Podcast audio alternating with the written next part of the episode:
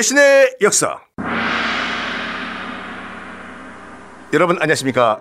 여러분들의 역사 요플레. 여러분들은 아 입만 벌리고 계시면 역사를 떠 매겨드리는 썬킴 인사 드리겠습니다. 역플레 썬킴이라는 거죠. 역플레죠. 우리 또 안 바꾸실래요 역변? 아주 뾰족한 뭔가 좋은 아이디어가 안 생겨서 역변이, 역변으로 가겠습니다. 역변이라고 하면 보통 우리가 어떤 모습을 갖고 있다가 완전 반대로 바뀌는 걸그 역변도 있고요. 네.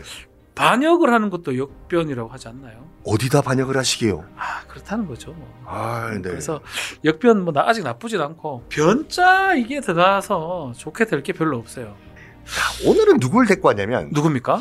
정순 왕후가 어, 어, 일단은 알죠. 정수낭호는 일단은 오셨죠. 어, 영조의 비잖아요. 그렇죠. 중전. 네. 영조의 빈데 이제 영조와 결혼했을 때 이제 정순왕후는 15살이고 영조가 66, 둘이 나이 차가 51. 그러니까 거의 70이 다 된 할배한테 15살짜리 미성년자가 결혼했거든요. 요즘 요즘 안 되죠, 이거요. 음, 15세는 결혼할 수 있는 시- 연령이 아, 안 그렇습니까? 됩니다. 심- 혼인 정년기는 우리 법상으로 만 18세면 되고요. 네. 부모의 동의를 받으면 가능합니다. 네. 만 19세 이상이면 뭐 아예 동의 없이 할 수가 있고요. 또 만약에 내가 너 호적에서 파버린다 이런 식으로 부모가 협박을 하면 파라? 그러고 아 가면 그렇죠, 되죠. 네. 근데 미, 되죠. 미성년자가 아니라면 가능하다는 거죠. 어, 그럼 일단은 뭐 이 15세는 좀 안 되죠. 15세는 아직, 아직 미성년자니까. 안 되죠. 예, 네. 잘못된 것 같습니다. 근데 정순왕으로 저희가 왜 데리고 왔냐면 어 이제 영조의 아들 어, 그 뒤주에 갇혀 죽은 사도세자 네. 이 사도세자를 실질적으로 죽인 사람이 정순왕후인데 이 정순왕후가 15살에 이제 비 왕비가 된 이후에 노론 세력과 손을 잡았거든요. 네. 근데 노론 세력이 누구였냐? 사도세자를 정말 미워했던 세력이었거든요. 네. 그래서 실질적으로 사도세자가 이제 뒤주에 갇혀 죽는 과정에서 정순왕후가 굉장히 큰 역할을 했는데 문제는 1800년 1800년도에 정조 그러니까 죽고 그러니까 정조 시기 때는 정순왕후가 정말 깽깽깽깽 음내 귀주가 상태였죠. 네. 사도세자의 아들이니까 정조가. 음. 근데 정조가 죽자마자 11살짜리 어린 이제 순조가 즉위하자마자 이제 내 세상이야. 정순왕후 세상이죠. 정조가 했던 정책들 다 180도로 바꿔버리고 정적들 탄압한다고 천주교 탄압하고 네. 또 결정적으로 이 순조의 장인어른으로서 김조순이라는 인물을 앉혀버렸는데 김조순이 누구냐? 바로 안동김 씨. 음. 60년간의 안동김 씨 세도 정치를 만들어버린 분이 정순왕후였다. 네. 조선을 실질적으로 망하게 만든 여자죠. 자, 일단은 하, 좀 아쉬운 게 정조가 좀 일찍 사망한 게참 안타까운 것 같아요. 그렇죠. 정조가 조금만 더 오래 살았어도 조선의 역사가 바뀌었죠. 1800년도 아마 40살 정도 불혹의 나이에 아마 죽은 걸로 알고 네, 뭐 있는데 종기가 나서 죽었죠. 등에. 네. 한 10년, 10년만 좀 더 했다 하더라도 글쎄 좀, 좀 자, 자리를 잡았지 않을까 생각도 들기도 하고요. 아, 정조 아, 아쉽네요, 하여튼. 하기사 근데 이 정순왕후가 15살 때 영조와 결혼을 할 한 계기가 뭐냐면 네. 물어봤대요. 영조가 이제 15살 때 예비 신부죠. 네. 그 한눈에 뿅 간 이유가 뭐냐면 야, 너 세상에서 가장 깊은 게 뭐냐? 그랬더니 옆에 있던 다른 후보 A, B는 무슨 바다가 깊습니다. 무슨 동굴이 깊습니다. 네. 뭐 숲이 깊습니다. 그랬더니 그랬는데 정순왕후 후보 C 씨는 네. 사람의 마음이 제일 깊습니다. 여기에 정조가 뿅 갔다고 해요, 이게. 아, 그래가지고 이 똑똑한 친구가 결혼을 해가지고 이 사도세자가 마음에 안 든다고 해가지고. 이 노론과 손잡고 해가지고 결국엔 뒤주에 갇혀 죽게 만든 결정적인 역할을 했거든요.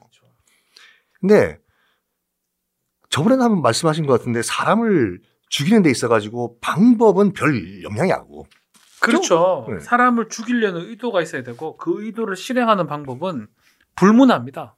뭐든지 가능합니다. 근데 이제 밖으로 표출은 돼야 됩니다. 어떻게 뭐 예컨대 마음속으로만 빌어서 될 일이 아니고요. 뭐 아, 그 표출을 했는데 예. 칼로 찌르는 거랑 음. 총 쏘는 거랑 아니면 뒤주에 갇혀 죽이는 거랑 다 똑같나 이게? 그렇죠. 뒤주에 가더라고 얘기한 게 더 제일 중요하죠. 네. 결국은 이, 이 사도세자의 죽음에 대한 책임을 가장 져야 될 사람은 영조죠. 그렇죠. 가도라는 명령은 네, 영조가 영조죠. 내렸기 때문에. 근데 이제 아마 정순왕후가 옆에서 바람을 많이 넣었거나 많이. 속으로 좋아했을 것 같아요. 에? 아 죽어라 아, 잘 가도 갇혀져 있다 뭐 이렇게 뭐, 생각할 수가 야사이는 굿까지 했다고 죽어라 예, 죽어라. 죽어라 뭐. 굿했다 하는데 응. 그거는 미신범이라 하기도 하고요. 네. 뭐 방조라고 보기 좀 어려워요. 사실은 이 사도세자의 죽음에 대한 가장 큰 책임이고 가장 인과관계가 있는 거는 영조의 뒤주에 들어가라는 명령에 의해서 일어난 거기 때문에 정순왕후의 죄책을 물을 수는 없습니다. 그러면 그 뒤주에 가둬서 죽이는 거랑 네, 칼로 찔러 죽이는 거랑 목 졸라 죽이는 거랑 다 똑같은 형량인가요? 똑같습니다. 야, 실제로 뭔가 안 하고도 죽이는 경우 살인자가 되는 경우도 있거든요. 어떤 거? 그러니까 부모가 자식을 돌봐야 되는데 젖을 안 먹인다든지 아, 방치해도 갔을 때는 네. 일반적으로 어른을 방치해 두면 그건 살인자 되진 않는데 왜냐면 어른은 밥 먹으면 되니까요. 약간 근데 몸을 못 쓰시는 분은 그냥 그거는 또 살인자 될수 있어요. 네. 부작위의 살인자 될수 있어요. 어떤 행동을 하지 않은 살인죄. 네. 그거 말고는 대부분 뭐 뭔가 행동은 있어요. 그 행동은 예컨대 뭐 기도해서 죽는 건 안 되고요. 네. 기도 계속하는 게 죽어버렸어요. 네. 그럼 자기 기도하고 맞아 떨어졌고 기도도 어떤 행동이 나온 거잖아요. 막 빌고 있으니까. 종교적으로 저 기도발이 정말 좋은 목사님이다, 뭐 스님이다. 근데 저 뭐 부탁을 해가지고 기도를 했는데 정말 죽어버리고 뭐. 그래도 과학적으로 어느 정도 인과성, 연관성이 있어야 됩니다. 아, 그렇기 때문에 어, 미신적인 거는 범죄가 되지 않고요. 뭐 결국은 정순왕후의 죄책을 묻을 수는 없습니다. 이건 정말 그 약간 변호사님 은 어떻게 생각하시나요? 그러니까 포를 떠서 죽이는 거. 뭐 한 며칠에 걸쳐가지고 목 졸라 죽이는 거, 포를 떠서 죽이는 건 정말 고통스럽지 않습니까? 네, 근데 그 똑같이 본다고. 같이 보죠. 5년 무기 사형, 5년 이상 무기징역 사형 이렇게 선택해서 할 수가 있습니다. 법을 모르는 저 같은 경우는 전- 굉장히 약간 부조리한 것 같은데 잔인하게 죽으면 죽일수록 더 근데 근데 그게 양형을 할 때는 아. 바뀔 수는 있습니다. 네. 법정형은 같은데 조금 인간을 말살시킬 수 있는 인륜에 반할 수 있는 살인이라면 더 좀 강하게 처벌받을 수가 있습니다. 수법이 잔혹하기 때문에. 근데 과실치사랑 살인이랑 어떻게 판단하나? 예를 들어서 난 음. 맥주병 가지고 네. 그냥 그 뭐 위협하려고 던졌는데 네, 이걸 맞고 제가 죽었다. 네, 네. 그걸 내가 의도적으로 이게 던져가지고 병이 머리에 꽂혔을 경우에 죽는 걸 알았다. 그렇죠. 과실하고 고의의 차이거든요. 네. 근데 그거는 과실은 뭐냐면 부주의. 네. 뭔가 회피하고 예견을 해야 되는데 못, 못 해가지고 결과가 발생하면 과실치사가 됩니다. 근데 고의범은 뭐냐면 살인죄인데 일부러 의도한 겁니다. 저 사람을 죽이기 위해서. 그걸 어떻게 그러니까 마음속으로 딱 중간에 가- 가장 문제가 그러니까. 그게 뭐냐면 인식 있는 과실이라고 예, 그러고요. 그, 그 뭔가요? 죽을 수 있다라는 걸 예상을 해요. 내가 만약 던졌을 때는. 근데 그걸 어떻게 판단을 하나요? 자, 그, 그러니까 네, 네, 네, 그거하고 미필적 고의하고 그게 딱 그 경계선상이 네. 있거든요. 미필적 고의가 되면 살인죄가 되고요. 네. 인식 있는 과실이 되면 이거는 과실치사가 됩니다. 오. 형량은 뭐 완전 180 차이 납니다. 그 선상에서 가장 고민을 하는데 일단은 법적으로는 일단 이 사람이 인식을 하고 저 사람이 죽을 수 있다는 인식을 했는데 죽어도 상관없다라는 마음이었다면 미필적 고의로 가는 거고요. 네. 에이 안 죽겠지. 죽을 수는 있지만 내가 이 행동에서. 거의 안 죽을 거야. 확실히 안 죽을 거야. 네. 이렇게 생각하면 과실로 갑니다. 근데 이거는 이제 법적인 개념이고 네. 그것을 판단하는 기준은 여러 가지 정황이나 증거를 토대해서 판- 판단합니다. 특히 가장 중요한 거는 사람을 찔렀다고 했을 때 부위 같은 게 제일 중요해요. 종아리를 찌른 거랑 그런 종아리를 가슴을 찔렀으면 찌르는 건 다르죠. 거의 과실범이고요. 네. 죽는다 하더라도 상해 치사죄가 되고요. 네. 근데 치사 부분은 과실 부분입니다. 네. 근데 만약에 가슴을 찌른다든지 목을 찔렀다 뭐 이런 네, 거. 아니면 둔기로 머리를 친다든지 아이고야. 그런 것들이 어떤 매퇴를 친다든지 네. 매퇴를 찌른다든지 그런 것들을 기준으로 그 사람의 마음 상태를 법원은 판단하는 겁니다.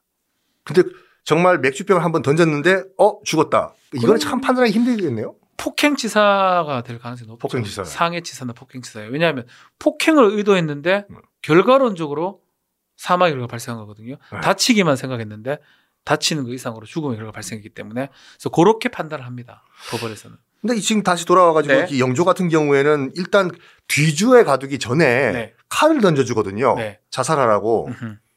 근데 자살을 안 하니까 굶어 죽이게 만들기 위해서 뒤주에 가더라 이건데 그렇죠. 그, 그 그때 그 죄명이 뭐였나요, 그 변호사님? 자살 자살하라고 뭘 시킨 거? 자살 교사 자살 교사. 네. 자살 교사죄, 촉탁 승낙 살인죄 이게 다 같은 유형의 범죄들입니다. 요거도 처벌이 되긴 한데 살인보다는 조금 경하게 처벌이 되죠. 아. 근데 저번에 말씀하신 것처럼 그것도 처벌된다고 하죠. 처벌이 됩니다. 우리 저기 우리 할멈이 네. 암에 걸려서 이제 말기암인데 네. 너무 고통스러우니까 난 조금 빨리 고통을 없애게 주기 위해서 목을 졸라 주겠다. 네, 그것도 살인죄가 됩니다. 법원에서 약간 봐주시는 그렇죠. 우리 입장에서는 이 살인죄는 생명의 시기를 인위적으로 당기는 걸 살인죄라고 그럽니다. 네. 어, 근데 이제 프랑스 같은 경우는 조금 그 시기로 좀 달리 보기도 해요. 어떻게? 예컨대 이제 존엄사 같은 걸 얘기하면 안락사. 네. 안락사가 요건만 맞으면 죽인다 하더라도 범죄가 되지 않습니다. 프랑스에서요. 프랑스 같은 네. 경우는요. 뭐 북부 유럽도 그런 나라가 있고요. 근데 우리나라는 좀 까다로워요. 그래서 우리나라는 인위적으로 죽이면 거의 다 살인죄가 성립합니다. 그러면 그 병원에서 뇌사 판정을 내리는 것도 근데 그런 조건들이 맞아 떨어지면 그때는 네. 안락사가 될 수가 있습니다. 산소 호흡기를 떼라 뭐 이런 거. 예, 예. 우린 존엄사라고 표현을 많이 하는데 네. 약간 차이 나는데 우리는 아주 거의 마지막 갔을 때 그게 가능합니다. 프랑스 같은 경우는 극심한 좀 고통이 있을 때 자, 의식이 있을 때 날좀 네, 죽여달라. 그때도 어, 안락사 좀 가능한 나라이죠. 근데 정순왕후를 좀 약간 처벌을 좀 해야 될 것 같은 게 뭐냐면 네.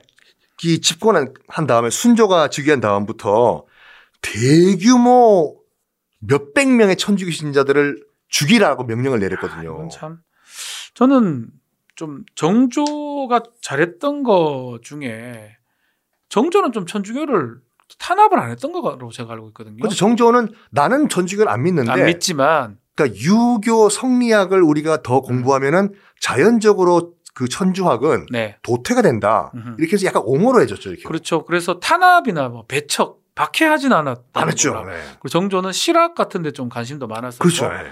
어떻게 보면 정조가 뭐, 뭐 완전 뭐 어떤 천주교 신자라든지 뭐 완전 실학주의자는 아니지만 어쨌든 간에 군주로서 균형감이 좀 있었던 군주가 아니었나 싶은데 그걸 정순왕후가 집권한 180도 다음부터 바꾼 거죠. 딱 바꿔버린. 아마 과정일 수 있는데 정조가 만약 천주교를 좀 박해를 했다 그러면 또 정순왕후는 안 했을 가능성도 있어요. 그렇죠. 제 생각에는. 바- 반대로 해야 되니까. 네네. 청, 청개구리 네네. 같이. 아마 그런 것들이 좀 좌지우지 됐던 게 아닌가. 어쨌든 간에 뭐 천- 수- 자기 명령으로 수백 명이 죽어버렸는데. 그렇죠.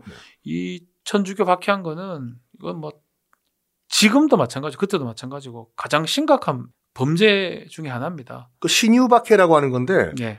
그럼 이거는 뭐 만약에 이런 일이 현재 발생했다고 하면 아, 아, 어떤 종교적 이유 때문에 소수민족을 다 때려 죽였다든지 아, 심각- 미얀마에서 실제로 있었네. 그렇죠. 로힝가족. 예, 예. 그거 똑같은 거고 네. 이거는 전범에 가까운 거예요. 아, 만약에 뭐 이게 같은 나라에서 했기 때문에 좀 그렇지만 인종 말살, 인- 인종 성청소 같은 개념, 뭐 르완다 같은 루안다 거, 같은 그 네, 네. 개념이기 때문에 이건 전범에 가깝다고 봐야 되겠죠. 어, 이건 그 평시에도 전범 쳐. 그렇죠, 그렇죠. 어. 그래서 뭐 국내에서 일어난 일이고 뭐 현재 상황에서는 일어날 수 없는 일이지만 지금 현재 잣대로 들이댄다면 우리 형법이나 국내법도 들이댄다면 뭐 살인죄의 집합일 수밖에 없지만 그렇지만 국제법이나 어떤 그런 걸로 봤을 때는 상당히 인종말살 어 그런 걸로 봐야 될 것 같아요. 저번에 기억이 옛날에 우리 박 변호사님께서 말씀하신 것 같은데 집안 구성원 식구들끼리 네. 종교가 달라가지고 네. 뭐 집에 나가라 한다든지. 호적을 판다든지 아니면 무슨 이혼을 시킨다든지 이건 현행법으로는 위반이 아닌가? 그렇죠. 아닌가? 뭐 크게 그거 갖고 처벌할 수가 있거나 이러지는 못합니다. 솔직히 뭐 부모님들은 그 네. 교회 다니는데 자녀분들이 뭐 절에 다니고 해가지고 반대가 많겠죠. 엄청나죠. 네. 뭐 결혼을 반대하는 경우도 있죠. 아이고 대 엄청나죠. 기독, 기독교, 개신교랑 불교 신자랑 결혼하는 게좀 어려운 경우도 많지 않습니까? 아이 결혼 승낙을 안 하죠. 부모님. 그래서 뭐 종교를 또 바꾸기도 하고 잠깐 아 잠깐 네. 네. 그래서 결혼하는 경우도 있긴 한데 네. 뭐 그걸로 뭐 한다 해가지고 범죄가 되지는 않습니다. 하여튼 지금 이거는 네, 천주교를 탄압했다는 게 그 방점이 아니라 죽였다는 게 그렇죠. 우리 현행법은 그걸 보는 겁니다. 수백 명, 수천 명의 천주교도를 죽였던 거, 아. 신유 박해를 했던 거, 요거는 살인죄, 수천 수백 개의 살인죄의 집합이다. 못 빠져나오겠네 정순하고 네, 이런 거는 현행법으로 처벌은 안 받겠죠. 뭐 안동김 씨의 세도 정치를 문을 열어준 거 네. 등등등은 그렇죠. 처벌할 수는 없어요. 그거는 그렇죠. 뭐그 이후에도 김조순뿐만 아니라 그다음 철종이죠. 그렇죠. 철종까지 그렇죠. 계속 그 안동김 씨가 세도 정치를 하지 않습니까? 한 60년 동안 나라를 말아먹었죠. 나라. 말아먹었죠. 네. 결국 시작이 이 정순왕후긴 하고요. 그러니까 참 좀 힘든 게 좀잘 되려 그러면 뭔가 또 안 되고 우리 조선은 좀 그랬던 게 안타까워요. 그래가지고 뭐 일부 역사학자들은 그 1800년 1800년도 그러니까 정조가 죽고 사망한. 네. 사망하고 이제 정순왕후가 집권을 한 요해가 실질적으로 조선이 망한 해다. 뭐 이런 말을 하더라고요. 그렇게 말해도 무방한 게 그 후로 올라갔던 적이 없던 것 같아요. 끝났죠, 뭐 잠시 흥, 흥선대원 그때 개혁적 모습은 보였던 것 음. 같긴 한데 그것도 실패 실패한 개혁으로 바뀌었고요. 뭐 일본에서 옆에서는 옆 나라에서는 메이지 유신 통해 가지고 그렇죠. 뭐 개혁에 제가 그 말을 하고. 싶은 거예요. 네. 정조가 그냥 예컨대 한 10년 말고 한 20년, 60까지 있었다. 아이고. 우리나라 1820년 네. 그때까지 했으면 정조의 성향상으로는 개항이나 이런 것들 토대를 좀 우리도 우리가 먼저 좀 했죠. 마련을 좀 했지 않을까 싶은 생각이 많이 드네요. 그렇죠. 그럼 우리나라도 전쟁이 없었고 음. 지금 우리 박 변호사님과 이 방송은 평양에서 할 수도 있는 거고. 그러니까요. 아, 야, 그 순조는 이 정조 아들이잖아요. 아들이죠. 너무 어릴 때 가다 보니까 11살에 집권을 하다 보니까. 할, 촉 법 소년이에요. 예. 아, 촉법은, 아, 촉법이 무슨 말인가, 이게? 아, 촉법이라는 게 네. 좀 어려운 얘기인데 만진다는 얘기인가요? 촉? 아니요. 형벌 법규에 저촉한 소년이라고 표현해요. 아, 그게, 그게 무슨 말이에요? 촉, 저촉, 저촉했다. 예, 예. 그 촉, 촉자를 쓰, 쓰는데 원래 이제 형사 능력자, 무능력자 구별 기준이 14세입니다. 만 14세. 지금하고는 다르죠. 다, 다 알던데. 만 14세를 기준으로 했는데 네. 그거는 형법을 처음 만들 때한 네. 14세부터는 좀 책임을 지어야 되는데 네. 14세 밑에 13세 이런 애들은 아이 아이다 그때 기준으로 그래서 그렇게 형법 만들어 놓고 보니까 13세, 12세, 11세, 10세 막 난리를 치는 거예요, 애들이. 아니, 이번에 뭐 일산에서 보니까 뭐 이 성추행도 하고. 그렇죠. 그래서 소년법을 만들면서 네. 10세부터 그 14세 사이의 아이들 얘들을 그만 가마, 가마두면 안 될 것 같아서 아이고. 요런 애들을 촉법소년이라고 이름 붙입니다. 형벌 법규에 저촉하긴 하지만 형법 처벌을 안 받는 사람들. 아. 이 애들을 촉법소년. 그러니까 만 10세에서 만 14세 사이에 형벌 법규를 위반한 아이들. 그럼 어떻게 처벌되나, 이거? 보호처분 돼요. 소년원 가거나 아니면 지- 집에 인계되거나 형사처벌이 안 됩니다. 그래서 항상 문제가 되고 그 14세 나이를 밑으로 다운시키자라고 계속 아니, 그러니까 이. 꼬마, 이 뭐만한 것들이 말이야. 네, 경찰서 가서 객인되잖아요. 난 촉법이다, 촉법이다, 네, 뭐 이런 그렇게 식으로. 얘기하죠. 아, 그래서 그 나이를 좀 다운시키자라고 지금 얘기가 되고 있는데 아직까지 통과는 안 된 상황이고요. 어쨌든 간에 네. 그만큼 어린 거라는 뜻이에요. 애죠, 우리, 우리 애. 법은 그런 촉법 소년은 처벌하지 말라는 뜻이거든요. 네. 교도소 보내면 안 된다 이런 건데 그만큼 아이 어린 아이를 하, 왕을 시켜놨으니까 이게 되겠습니까? 그러니까 뭐 왕은 허수아비고 이제 저 정순왕후가 거 이제 나라를 쥐락펴락했는데 자, 한번 정리를 좀 해주시죠. 그러면 네. 정순왕후 어떻게 처벌해야 될까요, 그러면? 자 사도세자들을 죽게 했던 부분 네. 이거를 갖고 직접적으로 본인이 책임질 수는 없을 것 같아요. 영조의 책임입니다. 이건 아버지 영조의 책임이라고. 부추기한 것도 처벌이 안 되나요? 글쎄요, 뭐 정확하게 어떻게 부추기고 나오지 않. 네. 결단은 사실은 영조가 아, 그렇죠, 내린 그렇네. 거고요. 네. 영조가 여기에 휩쓸려서 했다고 저는 보기엔 좀 어렵다고 봤을 때는 네. 결국은 요거 책임은 물기 어렵고요. 네. 정조가 사망한 후에 이 정책을 다 바뀌었어요. 180도 바꿨죠. 집권이 항상 그래요. 나, 나라를 순조 뒤에서 지락펴락 합니다. 다. 다 그렇죠. 네. 예. 그리고 요건 그럼 처벌, 이. 처벌의 치의자도 안 되는 거죠. 안 됩니다. 또 외척 등용시켜서 김조순 등 뭐 세도 정치를 했다. 뭐 범죄는 아닙니다. 네. 뭐, 그렇죠. 자기가 무슨 김조순을 그 자리에 앉힌다고 해가지고 세도 정치가 될 것이다라는 건 예상한 것도 그렇죠. 아니고. 네. 범죄 되겠습니다. 그렇기 때문에 결국은 이 정순왕후의 죄중에는 천주교를 박해하는 과정에서 여러 사람을 죽였던 부분. 아이고, 그렇죠. 요게 가장 심각한 부분이고요. 네. 요 부분은 처벌을 피할 수가 없습니다. 그럼 어떤 판결이 나올까요? 정순왕후는. 무기징역입니다. 아이고. 너무 사람 사, 많이 죽였어요. 많이 죽였어요, 진짜. 네. 자, 우리 정순왕후, 어, 우리 또 사도세자 죽인 거 등등등은 처벌을 못 받고 천주교 박해 이 죄를 무기징역으로 처벌했습니다. 네. 오늘 어떻게 마무리를? 오늘의 사자성어는 호가 호의 많이 들어보셨을 것 아, 같은데 예. 여우가 호랑이의 위세를 빌려서 호기를 부린다라는 뜻이에요. 자기는 뭐 별거 없지만 남의 세력을 빌어가지고 위세를 부리는 것들을 호가 호이라고 했었고요. 무슨 깜도 없는 것들이 그렇죠. 뒤에 뺑 믿고 덤비는 것들. 아마 이 조선 후기 때 호가 호이들이 많지 않았었나. 나라가 망할 때는 항상 호가 호이하는 사람들이 많이 생겼던 것 그렇죠. 같습니다. 와, 내가 안동 김씨 누구 아는데 말이야. 뭐 그렇죠, 이렇게. 그렇죠. 자, 이렇게 오늘은 정순 왕후를 처벌을 해봤고 그러면 다음 시간에 다음 시간에 뵙죠. 다음 주에 뵐까요? 네. 정수나무 무기징역. 감사합니다. 네.